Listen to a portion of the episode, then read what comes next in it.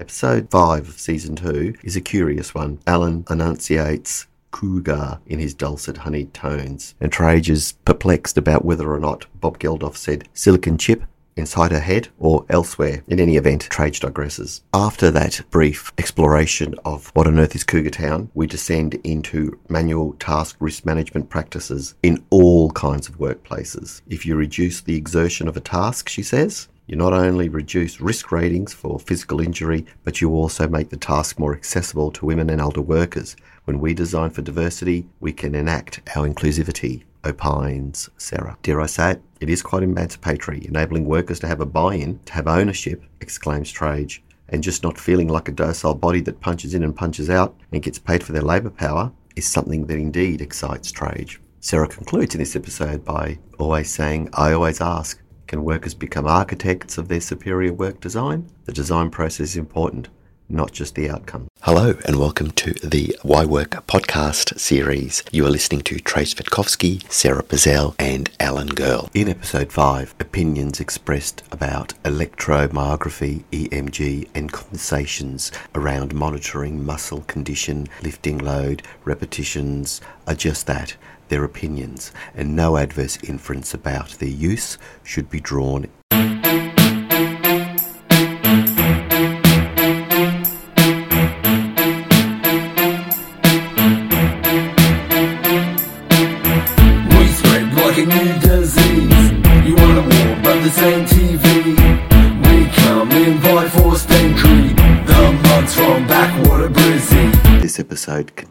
Contains references to acts deemed to be sexual in nature. Come on, Trace. Because- What's the next Yeah, salacious I'm stirring story? myself up. Yeah, see, Alan's been waiting all day for the salacious story. I'm not Come only on, what I eat. me, I'm me, not Troll. only what I eat. Shock I'm what I work. Um, this is again, we're on the continuum of who is a worker, and it's irrelevant what that worker is doing. Oh, what are they doing? This is sounding good already. Geez, Just that there's a twinkle in your eye. I want to know what oh, are they doing. You are intuitive. This is instinctive synthesis at its highest, Sara. So what work Um, is this? Well, we've talked about the reality television. I'm a builder. I like to build Okay. things up. We're, talk- we're talking about reality television, and you said, "What? They're contestants," and I said, "Yeah, I know, but hey, the courts thought otherwise."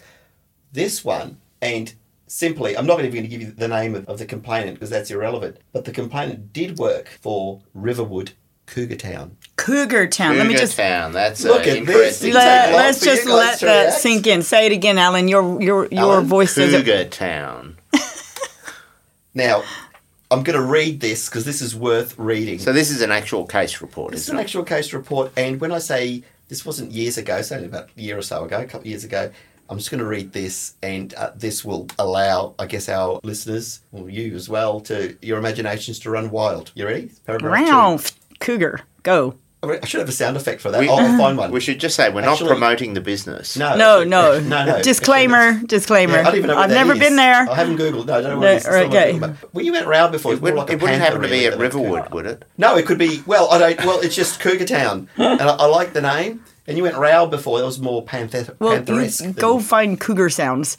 Yeah, I'm going to look for a cougar sample. I'm going to sample it. Anyway, I digress Grr, big time. grr. So, Go for it. all right. I'm going to read this. Okay. that's all I need to read. Never mind the 20 other pages. Suffice to say, the person was successful. And you can read the rest of it yourselves. In the course of the assault, the applicant was pushed to the ground, kicked, punched in the face, and hit with the heel of a high heel shoe. High heel shoes again. Well, I said stiletto in the last season. I guess. So that that- would is that that's that's um that would be inappropriate workplace behaviour in any workplace. What, wearing a high heel shoe? No, Oh, no, being a, a- a struck. physical Being Yes. struck by. was yeah. Were this uh, No, two no, women or a man and a woman? No, or two two female workers or two female. Well, they were. Well, that's the whole point of the case. They were defendants argued that they were not workers, that they were contractors. But let me continue on. She claims she suffered a primary psychological injury together with physical injuries to her chest, back, shoulders, and legs. There's always the psychosocial, you know, as, as we know, if there's physical injury, then the trigger, these things are nowadays seem to be going hand in hand. But suffice to say, there was a there's an altercation, Trauma. and as a consequence, the trauma. a high heel shoe trauma, shoe. a battle between two contractors, quote unquote, to Cougar Town. Yep. Okay. And pretty much. So what was the nature of the work? Well, the nature of the work. Just say it.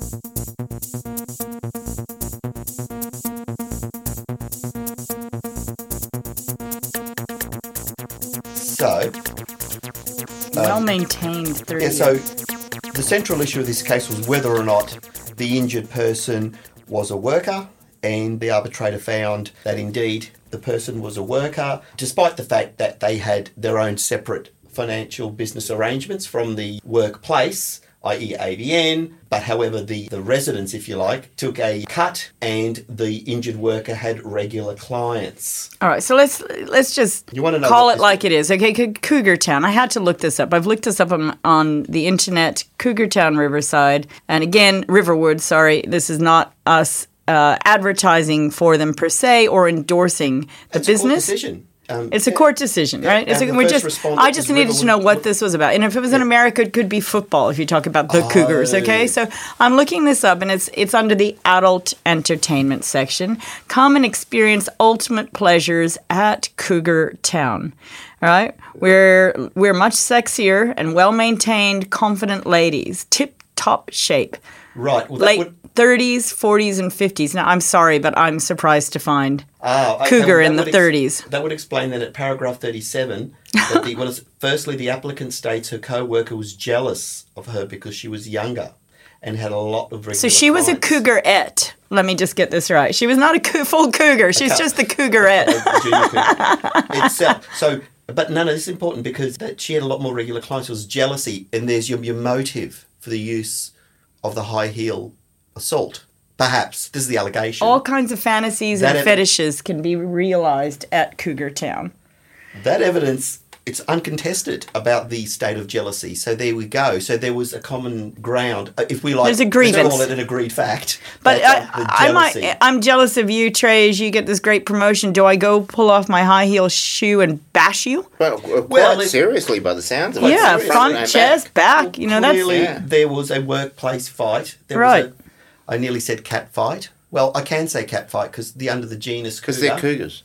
Cougar. There we go. Cougar Town And So, cougarette. Yeah, and I'm not going to say no pun intended. There was there was a fight. So, what makes this case legally interesting? legally interesting is that the arbitrator had gone through all the various high court indicia of what is a, a worker, who is a worker and who is not a worker. So you know, you know the, the checklist. Courier drivers are often um, that famous 1997 decision with the. So are you an independent contractor or The gig economy. employee? Yeah, Right. gig so, economy. So, so it was the, really the this, two people involved in this altercation. Yeah. So was there some? They weren't employees. They weren't paid a salary. It was some other arrangement. In fact, uh, I know this sounds a bit boring for our non-lawyers. It's straight out of Stevens and Brodribb sawmilling, Alan. Right. It's all about ticking all the boxes the mode of remuneration, the provision and maintenance of equipment. Their words, not mine. The obligation to work, the timetable of work, and provision for holidays, and so on and so forth. So they, they did an analysis of just precisely, and of course, the case I was referring to was the uh, the crisis curious case. So And at this point, I'm asking in that earlier discussion in work design, how do you have that discussion of how much is your joy work and how much is your work work? Yes. Well, That's a whole nother probably dimension. question to- that you would address to these workers. That's not- right. It's a whole Yeah. other But dimension. before we get to that, uh, the indeed the arbitrators of fact and law were satisfied that all the tests were more in a line, if you like, and more consistent with the injured person being a worker, and therefore that person was awarded compensation because, of course, you had to take So time in off this work. case, had the employer tried to avoid being cast Oh, as, a, absolutely. As an employer? Uh, uh, hand in In fact, the, the first respondent said, "No, we are at arm's length. You do your thing, we do our thing. You work at our place, at So our premises. their premises, but and they a- get commission. Yeah, so let's, using your gig economy example, arm's length. So it was an arrangement like they rented a room to subcontractors. Correct. Uh, Like a lot of there- there was actually hairdressers do that. We've Um, talked about hairdressers. A lot of hairdressers do Yeah, that, absolutely. right? Oh, like sub- Beauticians, yeah. okay, subletting for want of a better term, but off the top of my head, I think Rent it a was chair. a 60-40 split. So That's for- an unusual way of uh, asking for rent. a split in the So if you were to, if a, if, if a business were to rent premises, they would pay a fixed amount every Correct, week. which means Yes. it's closer to what, uh, rightly so, and I'm inclined to agree with the with the arbitrator on this. That was a working relationship. Because the fact there's a 60-40 split, but it was the regularity. And can I just say, for the record, the injured worker was popular, had a strong client base. But my point is, she had a client base, and of course, she's been affected. And she would expect protections from this employer who didn't think they were an employer. Well, it's getting back to our previous Yes. case with the uh, overpadding. You you don't expect someone to say, "Oi, you lose some weight." You certainly don't expect someone to whack you over the head with a high heel shoe. Isn't it? It'd be really interesting? It's not a punter who did this. It wasn't a Yeah. drunk or aggressive customer. a colleague. It, it Was would a be colleague. it would be really interesting to pick up the psychosocial code of practice and see whether you could overlay it on this business because very unusual business, of course. All right, Trace, what have you got for Yeah. us next? Shall we All take a breather? Shall Have we? a break, Rick- yeah.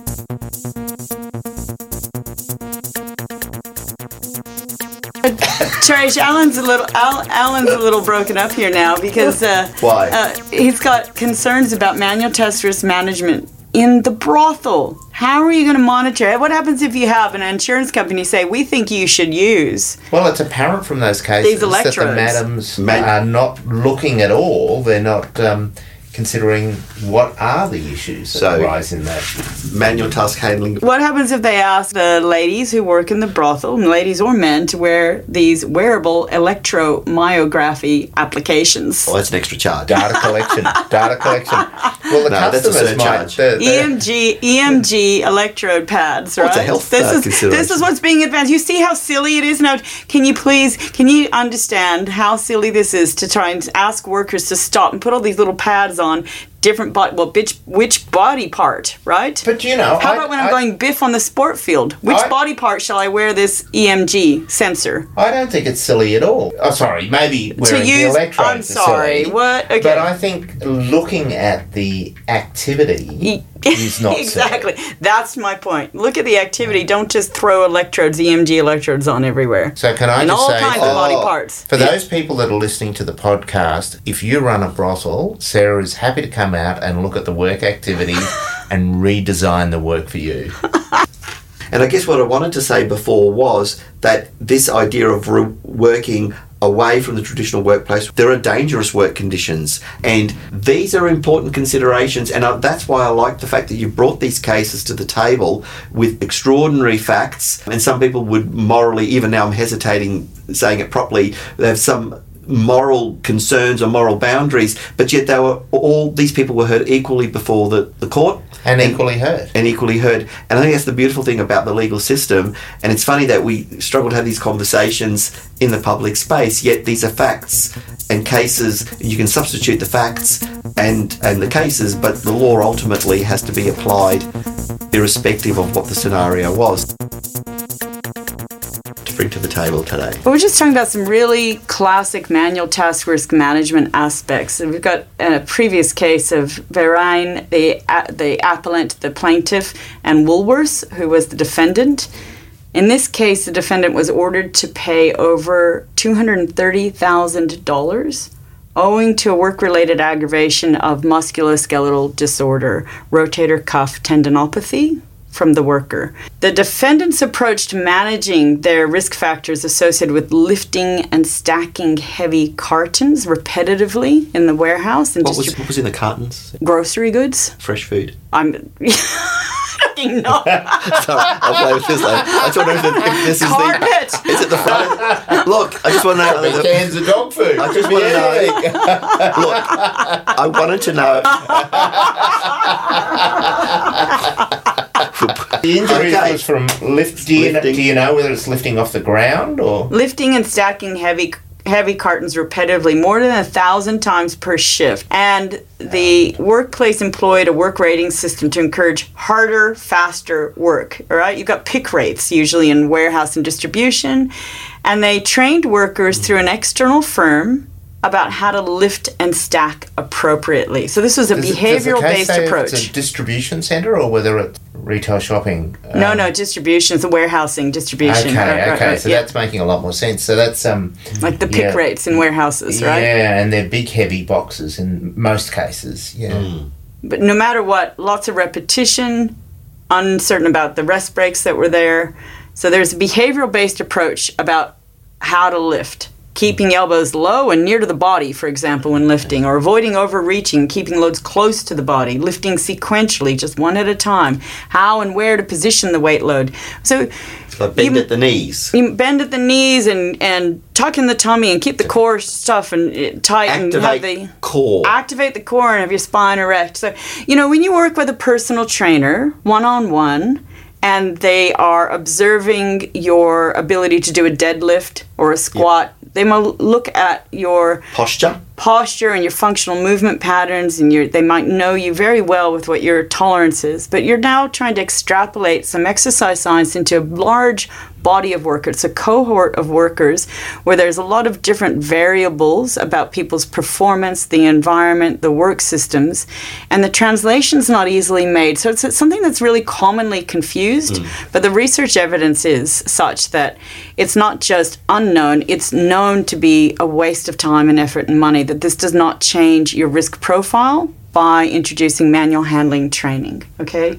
And so in this case the advice that was given the training was given was something that the workplace and the workers in that workplace could not comply with. They couldn't position the weight load through their heels and mm, you know just so that their toes avoided leaning forward for example. And boxing strategies for lighter cartons above heavier ones. The implementation of these strategies was left to each worker to try and work out what was you know commonly capable. But the design of the area the workspace the design of the pick rate didn't enable them to enact what they just received training on Right. Let me just stop you there. Just this is straight out of Fordism and Taylorism and Henry Ford time in motion studies. Exactly. Well, I really need to pu- uh, pull back a bit. When you said they were left to their own in terms of implementation, what do you mean by that? The workers. to try and address this advice and implement this device, the work system did not support them in making sure that there was always enough shelving, for example, to, to stack things light on top of yeah, heavy. So And I'm, I'm familiar with the distribution centre. I've actually been in Yes. there, and um, they use a lot of electric pallet jacks, and a lot of movement is done mechanically. So what what they're probably talking about is when they bring down a, or possibly talking about, is when they bring down a whole heap of boxes, and then they have to break that box. Um, they'll have a pallet of boxes of stuff, and then they have to break that pallet up um, to send it off to different destinations. So it won't be that shelves of boxes that only get physically moved by humans. There, No. there will be a lot of mechanical work. that I've term that. cobots, where you've got some robotic actions and you, Yeah. it's collaborative Yeah, with it's human pretty- action, and there's still human physical interactions with these boxes. uh, They're on their own. So, okay, we've got 10 boxes here, and Alan, Sara, and Trajce, we're working in this warehouse. I'm, they left it to the workers to say, I'm going to pick it up like this. Sara, you're going to pick it up like that. And Alan, if it suits you to pick it up like this, is, is that what you mean? Well, it says that the implementation of these strategies was left to each worker Yeah. to determine, right? That's it. So, how you implement all this advice? Advice was given, but at the same time, the work system didn't necessarily, you know, support the training that we, was given. Yeah. First, there's a couple of things. The, the mm. training itself is not effective in looking at cohorts of workers have not been individually assessed in large environments. Mm. Manual handling training doesn't work. What works is understanding and training about the identification of hazards, interacting risk factors, and identifying risks that could lead to acute and cumulative disorders, and then teaching workers how to build that awareness and collaborate on a design strategy and redesign that work, right? s- So, so- the awareness, the manual task risk management training is very different to manual handling training, right? A behavioral based manual handling training program. And beyond that, what I'm also seeing in industry happening a lot, and in, in this mm. case, they lost. Yeah, so, so we said, why doesn't it work? Why doesn't the training work? Manual handling training. Yeah, yeah why? if you were one on one and I knew you incredibly well and I could prescribe your lift and your weight and your progression of your your work tolerances and your rest breaks, Yeah. that's very different to just suddenly giving training to a whole group of workers with different capabilities in a general work system where the the the temporal flow of work, the exposures will vary. It's you can't suddenly extrapolate, contextualize this to a whole work system So, hence your reference before to a personal trainer. a personal trainer, one on one, and that's where I the confusion comes. The one on one personal training, Once. the You I went, to one once? Yeah, I went to one once. I know what you mean. Once. once. Oh, yeah, that one but indeed. experience you had in personal training, right? Uh, and I- I was maybe twice, but my point is, yes, it's one on one, it's bespoke, it's tailored. So you go right. tailored. You know your capabilities. You probably did a one RM assessment, which is Yeah. your repetition max load risk. You know, All that. understanding how much you can lift. Yeah. And if I, what your goals were for Yeah. your training program. It's really different than trying to give that advice to suit populations of workers. Okay, so there's a lot why. of research around the fact that it doesn't. It's not an industrial risk management strategy. Start stop trying to extrapolate it. Now the other thing that happens here is that we get all kinds of whistles and bells of technology, right? Technology transformation. It sounds sexy to have lots of things light up and have data. And the other thing that's happening in this space of uh, manual task risk management is that you're seeing video analysis. And I, I like using video to make sure I really understand the dynamics, but that's only one tool in an armament of an ergonomous tools, right? You're often going in, you're talking to people, you're understanding the context of work, the workflows, the culture, all the things we were talking about, and just understanding the the culture of the organization, where it's going. So you've got video analysis devoid of some of the capture about humans' experience and the emotional experience of work matters. It also can convert to why somebody reports an injury. There's there could be industrial relations issues that you capture Yep. when you go out and talk to people and you see the realities of work, the observations, the simulations, the interviews. So if you have video devoid of that, you're missing a great deal of really meaningful context. And then all you're identifying on video sometimes is awkwardness of postures anything outside neutral you know that that image of someone standing erect and their thumbs forward and spine in good position. Well i'm sitting right now and again that yoga sukhasana pose cross-legged pose in the middle of a chair if you were to snapshot this you would say awkward postures straight away and i would like fail on this video capture and this would be a high risk task right now mm. it's not mm. enough Are we working? to, And and, we're your legs working in a Ellen. Oh. podcast and what's the that's right crossing legs is very are we employees right now and I'm, I'm going to mark that now. Alan But- has legs crossed. Bad the posture. It's again, it comes back to just a hazard as opposed to the interacting risk factors. Awkwardness in postures is used in, in yoga to shunt blood flow. It can give you a little bit of understanding about the movement in space. It can it can actually be healing emotionally sometimes to Yep. short term be in awkward postures, right? Go ahead. See, when you're saying all this, all I can think of is at the moment you've you've identified your postural issues. I asked about how I should lift with my personal trainer. Alan had his legs crossed. This personalised bespoke. A corporation would go. I'm not interested in that, Sara. I'm talking time, and time is money. I need to train the masses. I need to train these Yeah. 100 workers. How am I going to So achieve don't waste your money training on, Oh. on ineffective approaches. Exactly right. Don't waste that money. What's the business objective? And if I'm spending a lot of money looking at postures, that's not telling a complete story. That's not meaningful because you have to look at the interacting risk factors, the exposure, the exertion, the psychological stressors that are in that situation. Equally, businesses are spending a lot of money to put electrodes on people, EMG, the manu- you know, the muscle contractions, Yes. trying to look at this and trying to say, "Hoo hoo, isn't this exciting? We've got data."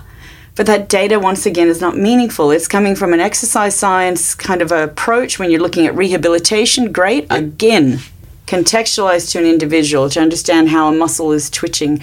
In industrial environments, it's not one muscle acting, it's not one body group. And Why are they doing that? Or why are they putting electrodes? to try and understand maximum voluntary contraction or how close you are to fatiguing Yes. that muscle. Yeah?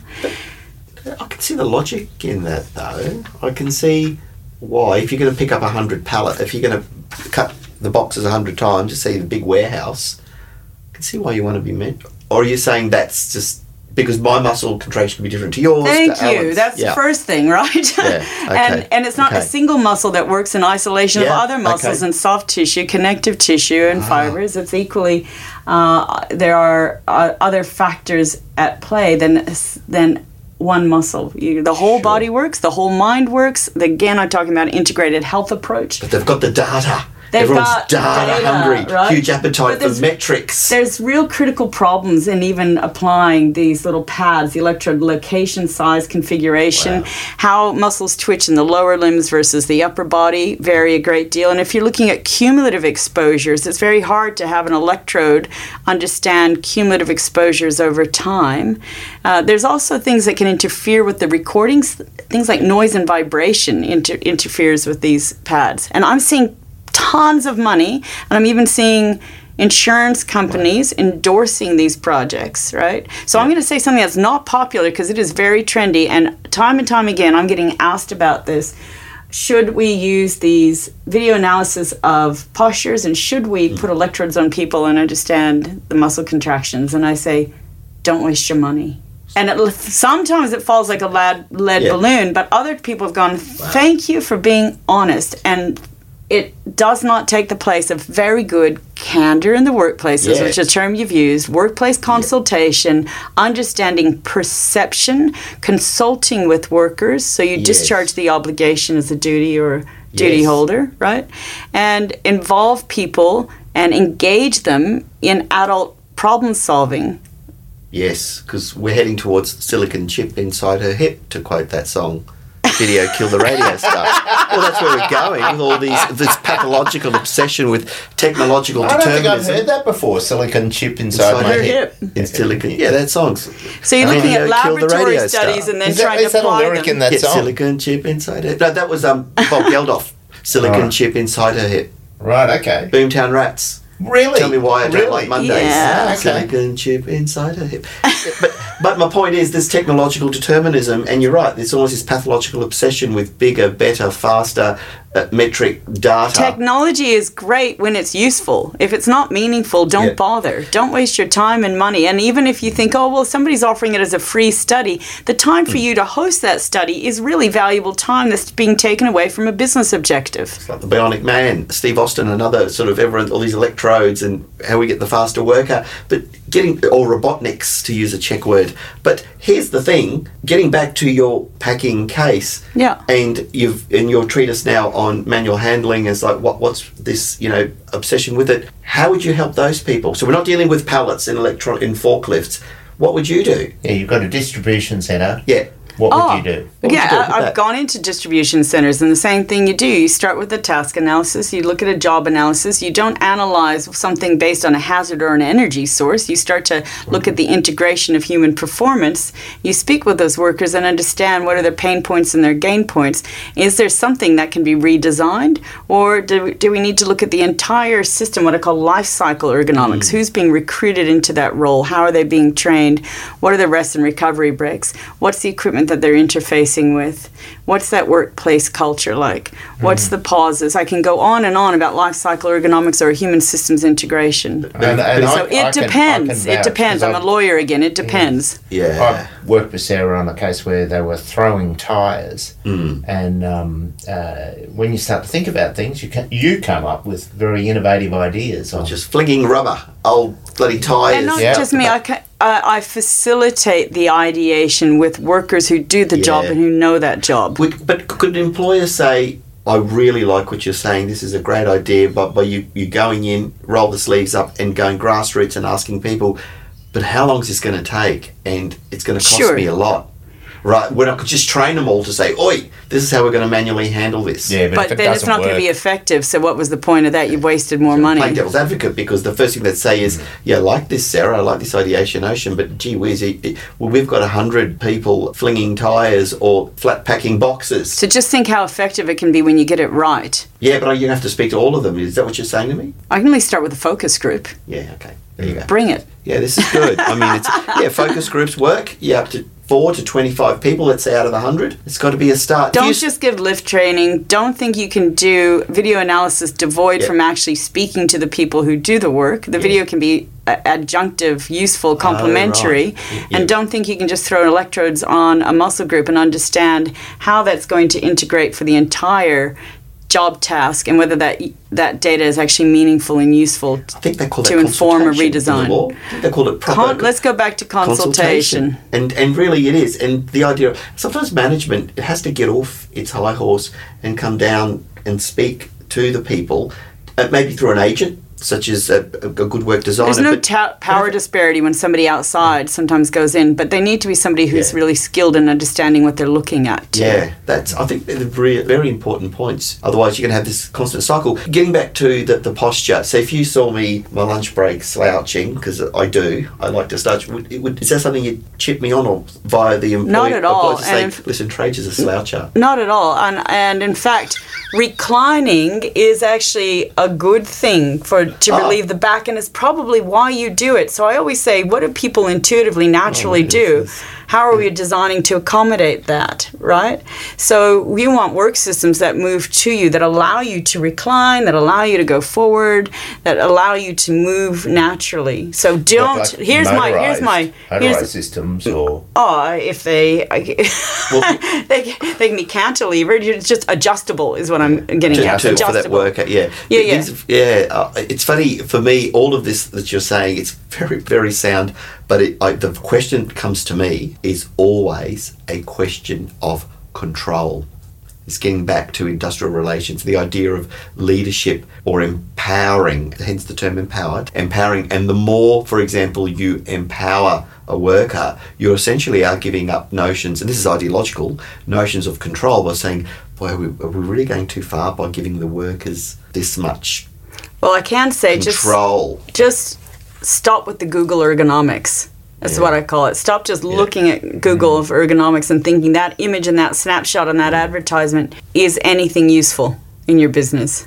Yeah, that's what. mm, Yeah. So, but seems to be this, yeah, this strict focus on manual handling protocols, one size fits all. Let's roll out the training. Let's do the induction because training is again Tick it's an essential. and don't look at it again. Thank you very much. You're right. Yeah, and so uh, are you making progress? Are you making headway with um, readjusting the mindset, reprogramming these attitudes and beliefs? Oh, absolutely. You've got uh, you've got businesses winning awards from doing great stuff. Rio Tinto Weipa uh, identified the need to redesign tasks, and what they did was they had uh, six business units change five tasks per annum. So that's 30 tasks Wow. per year that were redesigned. And the work groups were giving purchase and agency, they were permitted to go ahead and redesign this.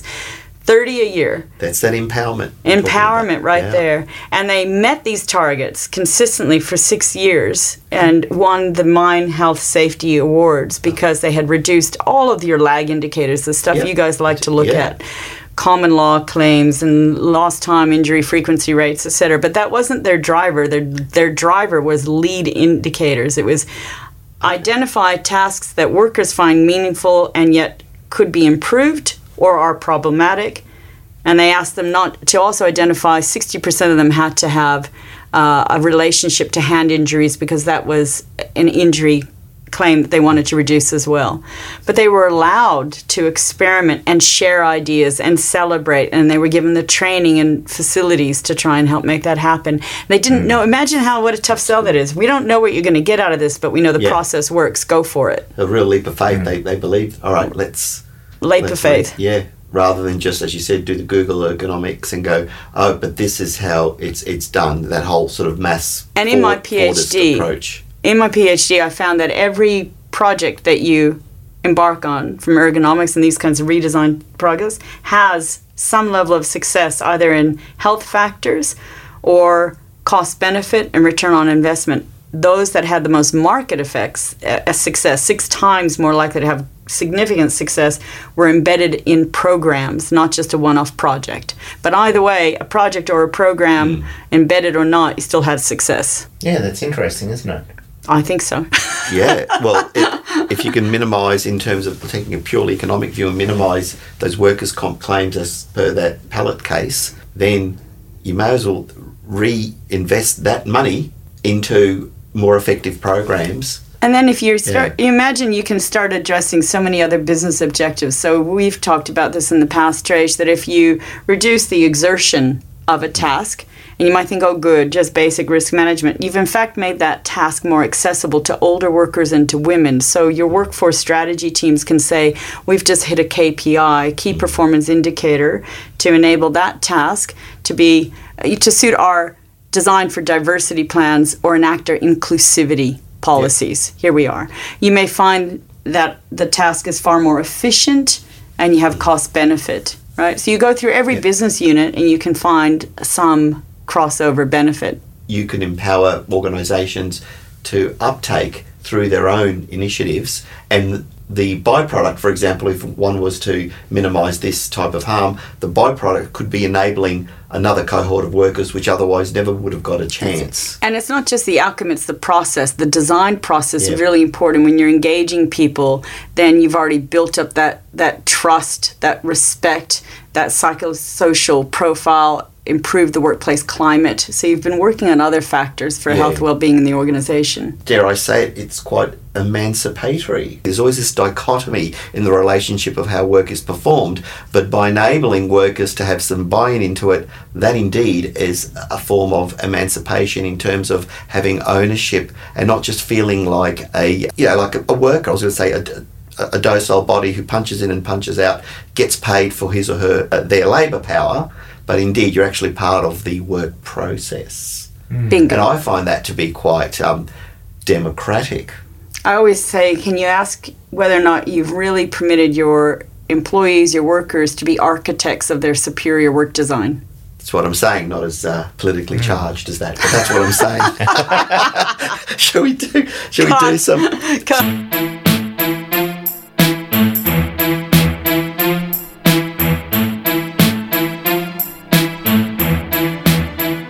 We hope you enjoyed that episode of Why Work. You've been listening to Trajce, Sara, and Alan. And if you'd like to know more about some of the things we've talked about today, please subscribe and we'd be more than happy to provide you with information, names of cases, and other things that may interest you. Please be aware that none of the matters we've talked about today should be construed as legal advice or any other type of advice. We're just here to talk about all things related to work. See you next time. Silicon chip inside her head, not inside her hip. Oh, there you All go. of there these we go years, again. my entire pop cultural life, I thought Geldof was saying silicon chip inside her hip. Think about it, the rhyming.